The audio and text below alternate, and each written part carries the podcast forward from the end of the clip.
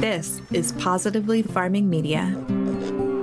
We are almost into June and peak gardening season for much of the Northern Hemisphere, which is also peak time for gardening questions. Welcome back, my gardening friends, to another episode of Just Grow Something. If you're new here, welcome to the podcast that answers the why behind the how of so many gardening tasks, and that includes some of today's topics. I am in multiple gardening groups on Facebook, including ours, shameless plug for the Just Grow Something Gardening Friends Facebook group. Plus, I'm at the farmers market every weekend and I'm an open resource via email and instant messenger. So there are a ton of ways for people to ask me their gardening questions or to ask groups of gardeners in general. Each one of those questions doesn't necessarily need an episode of its own, but I thought I'd put a few of them together that I've seen or gotten directly over the past few weeks because if one person has the question, it's likely there are a boatload of us that also have the same question. I've also got an observation, one that will lead to an attempt to keep certain critters out of certain garden areas. For me, that will specifically be deer and raccoons out of my tomatoes. But for a fellow gardener that had the same observation, it's squirrels out of her garden in general. Either way, it's a little something that may be of interest to you if you're in an area facing a drought this summer or just very dry conditions that may help keep those critters from taking a bite out of your harvest. Let's dig in. Hey, I'm Karen, and I started gardening 18 years ago in a small corner of my suburban backyard. When we moved to a five acre homestead, I expanded that garden to half an acre, and I found such joy and purpose in feeding my family and friends.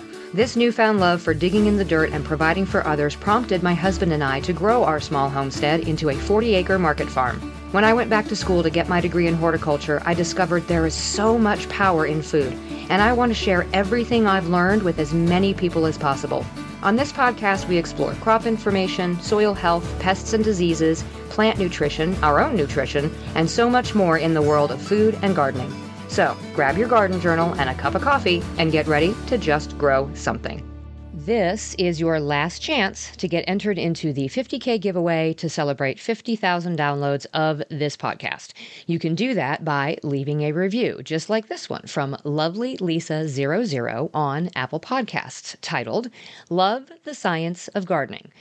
And she said, I love the way Karen explains the science behind gardening. Great podcast. Well, thank you, Lisa. It makes me very happy to hear that there are other people out there like me that don't just want to know how to do something, but also why it works. I think that makes us better gardeners overall and helps us problem solve much more effectively in the future. Thank you for those kind words, Lisa, and you are now entered into the giveaway. Now, if you've not left a review on Apple Podcasts, Audible, Podchaser, Castbox, or anywhere that reviews are offered, you have until May 31st, 2023. That's tomorrow to do that to be entered into the contest. Be sure that you message me if you leave it anywhere other than Apple. You also have the option to share an episode of the show in your social media and tag me in it as another entry, like Adventure Seeking Mama did on her Instagram. Or you can email me or direct message me a note about what you like about the show or how it has helped you in your garden. That's the third way you can be entered. Just like the listener that messaged me, not only saying what she likes about the show, but asking a question. And part of that question is where we'll start this week's question and answer session with asparagus asparagus beetles. If you're unfamiliar with asparagus beetles, there is the common asparagus beetle and the spotted asparagus beetle. Now, the adults both feed on asparagus spears and cause them to be browned and scarred. Both types of the asparagus beetles are about quarter inch long when they are adults. They have oval shaped bodies with sort of mid length antenna.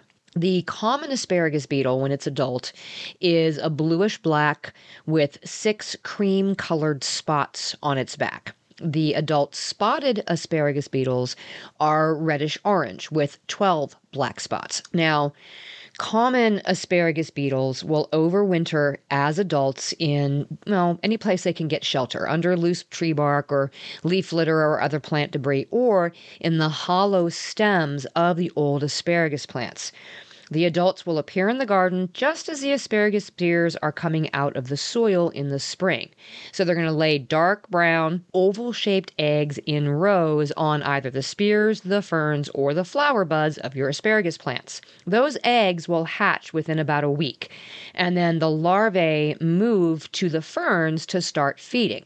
They'll feed there for about two weeks and then they fall to the ground to transform into pupae in the soil. And then it only takes about a week for those adults to emerge to start another whole generation, feeding on the ferns for the rest of the growing season. Now, the spotted asparagus beetle, that's the reddish orange one with the 12 black spots, has a similar life cycle, but it's shorter. It usually appears in the gardens later than the common asparagus beetle, and it's usually gone by around late July. They lay greenish eggs on the ferns, and then they have an orange larvae that feed on the berries of the asparagus. Now, all of this is important to know because knowing the life cycle and the timing of these pests means we have a little bit more information about how to combat them or counteract. So, if you've had asparagus beetles in the past, it is very important to clean up any garden debris at the end of the season, including pulling those old ferns. This eliminates some of the places the adults will try to winter over.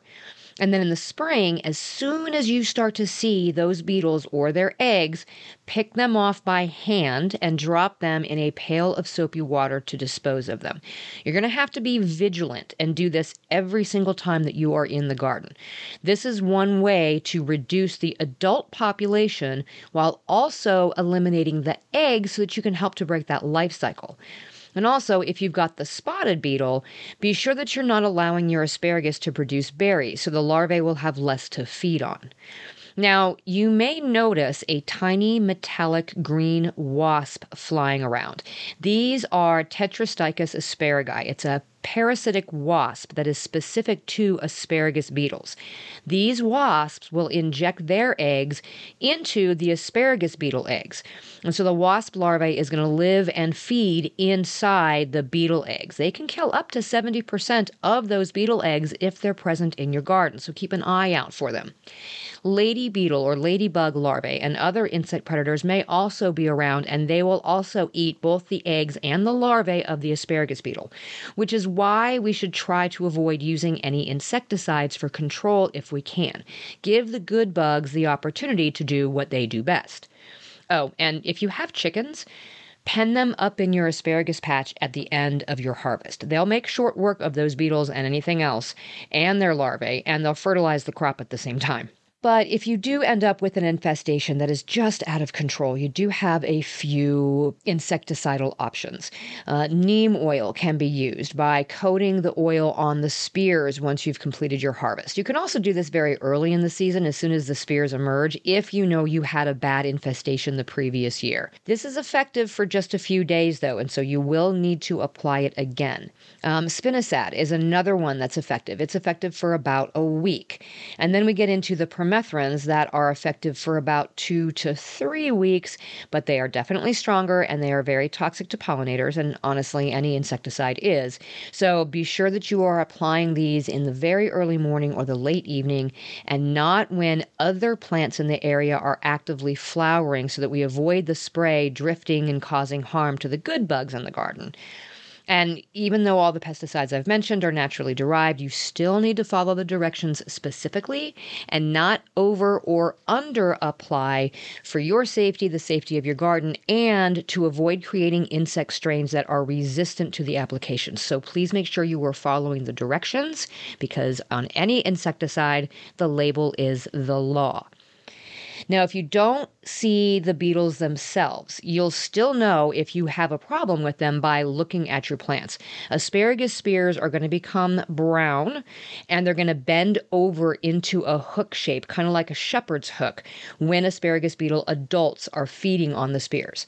Now, because the spotted beetle appears later on in the season, it doesn't often do actual damage to the plants. They're just really unsightly.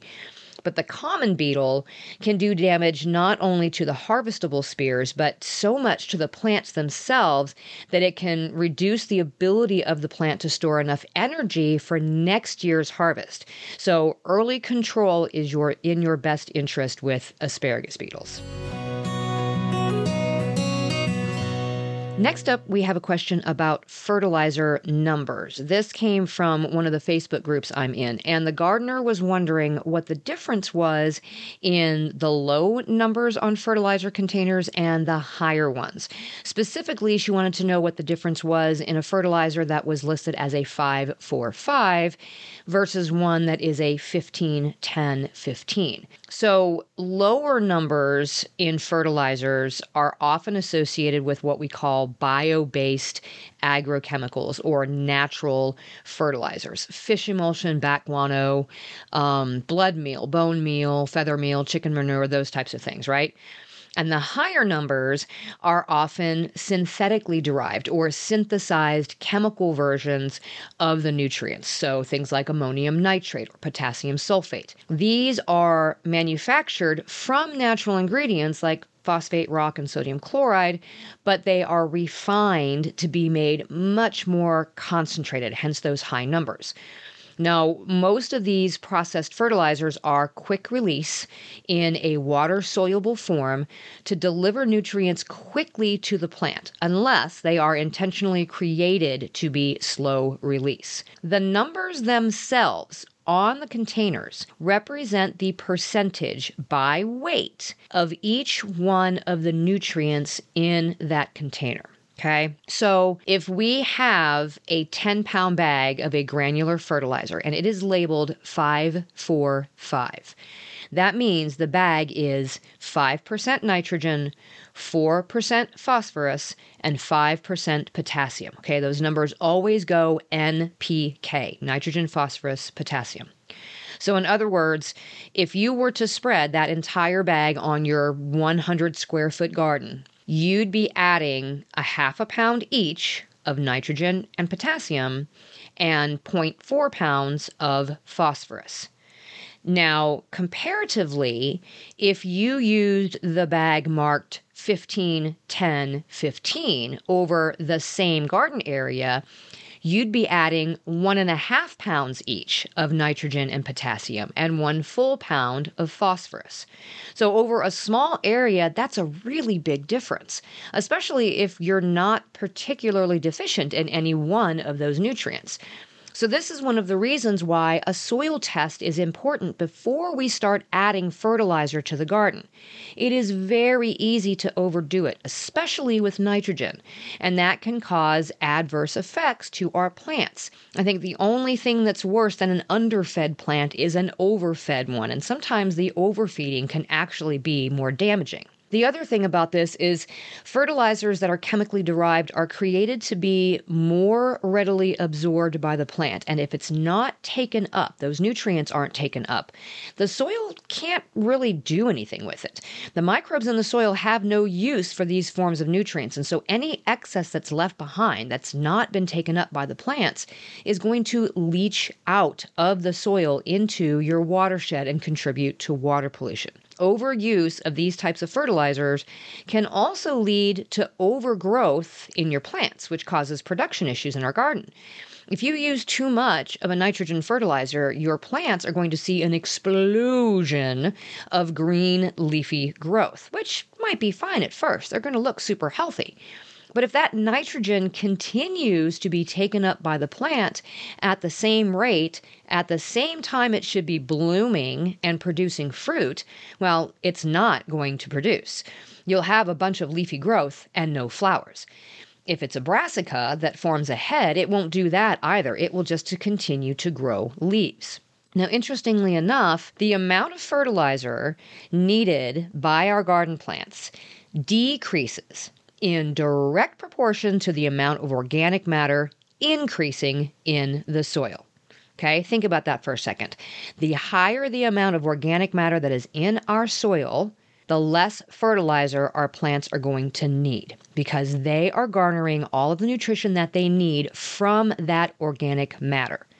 So, adding those amendments like compost, spent mushroom blocks, and worm castings, or amendments derived from those types of things, is going to feed the soil, not just the plants.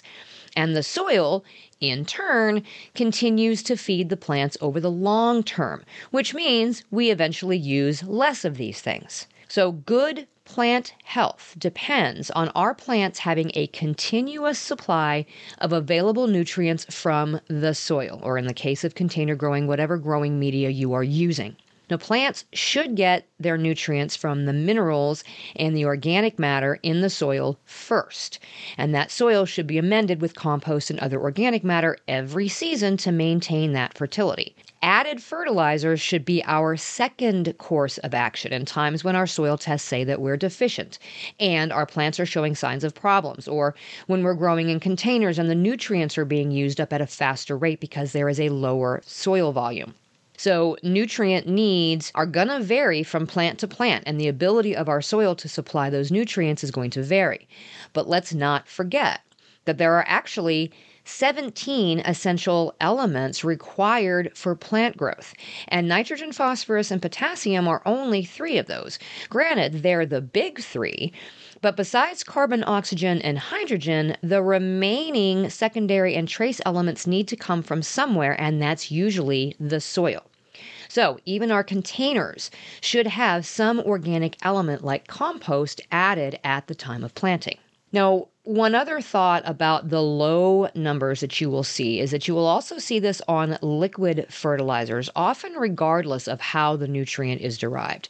And this is because you've got a nutrient concentration that is immediately available to the plant roots in a liquid form and can be taken up very, very quickly. It doesn't need to be dissolved into like the soil water space like a granular fertilizer does. So, this means the effects can be seen very quickly. But it also means it's very easy to overdo those nutrients. So, liquid nutrients are often meant to be used in smaller doses more frequently and it's usually meant to be mixed with water before application. Again, read the manufacturer instructions. The meaning of the numbers, though, is still the same, even if it's in a liquid form. So if you have a 16 ounce bottle of liquid fertilizer and it is a 545, then that still means that 5% by weight of that bottle is nitrogen, not volume weight. So it's very important to follow manufacturer recommendations when using a liquid fertilizer and be sure you're diluting it correctly to avoid overfeeding the plants all at once. As we head into the summer heat, our garden plants may need a little help to get through. Now's the time I start using my bloom juice from Elm Dirt as a foliar spray in my garden for all my flowering and fruiting plants. Elm Dirt has a new code for friends of the podcast with a buy one, get one free offer. Just go to justgrowsomethingpodcast.com slash dirt and use code Wolf Creek, all caps, all one word, at checkout, and get your second item of equal or lesser value for free justgrowsomethingpodcast.com slash dirt with code Wolf Creek. The link is in the show notes. Finally, we have the rhubarb question. This one also came from a Facebook group, and the gardener asked why his rhubarb wasn't turning red. So, this can actually be for one of two reasons. The first being it's not a variety that turns red. Mm-hmm. so, if this is a new plant to you, it is very possible that the variety that you chose is one that actually stays green or some combination of red and green.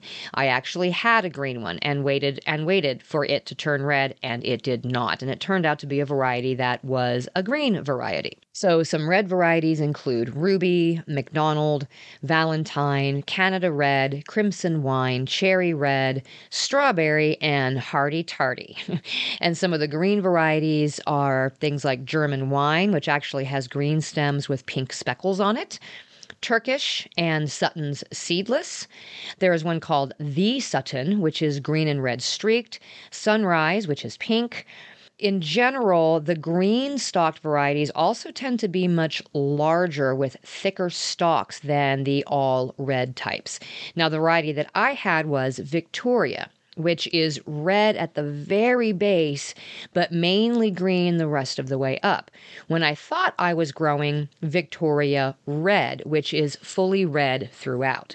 So if this is your first year growing your rhubarb, double check to make sure that it's not a green variety if you're concerned that it's not turning red. Now, the second consideration could be your soil pH. If the soil pH has dropped too low, meaning it is too acidic, anything below, oh, say 6.5 or 6, the coloring of the plant will be affected and it may not actually turn red. So you're going to want to do a soil test and then amend accordingly. Now, the good news about this is this coloring change or lack thereof doesn't actually affect the ripeness of the plant. So you can still harvest the rhubarb at the appropriate size and time and know that it is actually ripe. Um, but if you do have a pH issue, then yeah, that's going to keep it from turning red like you would expect. And now here's an interesting anecdote from one gardener who was facing a problem with squirrels in her garden. She said that every day she would come out to water and something would be dug up or destroyed. So she placed some saucers of water around her container garden, and the squirrels have not touched anything since. She's guessing that the little guys were just thirsty and they were seeking out water. Now, we had this exact problem in our tomato field last year. Some of you may remember we talked about it. We were in a severe drought here, and the night before I planned to bring in our first big harvest of ripe tomatoes, the deer and the raccoons went through that field and stripped those plants of every last tomato, ripe and green alike. There was not a tomato left to be seen in that entire field. And it was six weeks before those plants recovered and started producing tomatoes again. And the best we could figure at the time was that they were looking for moisture. So, like this gardener that I was talking about, I'm trying to come up with a plan to provide the wildlife with hydrating foods and water troughs of some sort this year. I mean, they have a creek, you know, Wolf Creek that runs right through our farm that they have full access to. But when the creek level gets low due to a drought, I guess the animals just get desperate. I'm not exactly sure what our plan is yet, but we need to decide on something soon because we've only had about two inches of rain here over the past six weeks, and it doesn't look like it's getting any better anytime soon. So we may be in for another tough gardening season in west central Missouri, and I don't need the wildlife adding to the problem. So if you garden in a hot, dry area and have had some critter problems in past seasons, try putting some water out and see if that doesn't help deter them from digging in your veggies. That's it for today. If you have a gardening question I can answer, feel free to message me on social media or send me an email to grow at justgrowsomethingpodcast.com or jump in the Just Grow Something Gardening Friends Facebook group and we'll get it answered for you and maybe for everybody else listening. Until next time, my gardening friends, keep on cultivating that dream garden and we'll talk again soon. You just finished another episode of the Just Grow Something podcast. For more information about today's topic, go to justgrowsomethingpodcast.com where you can find all the episodes, show notes, articles, courses, newsletter sign up, and more. I'd also love for you to head to Facebook and join our gardening community in the Just Grow Something Gardening Friends Facebook group. Until next time, my gardening friends, keep learning and keep growing.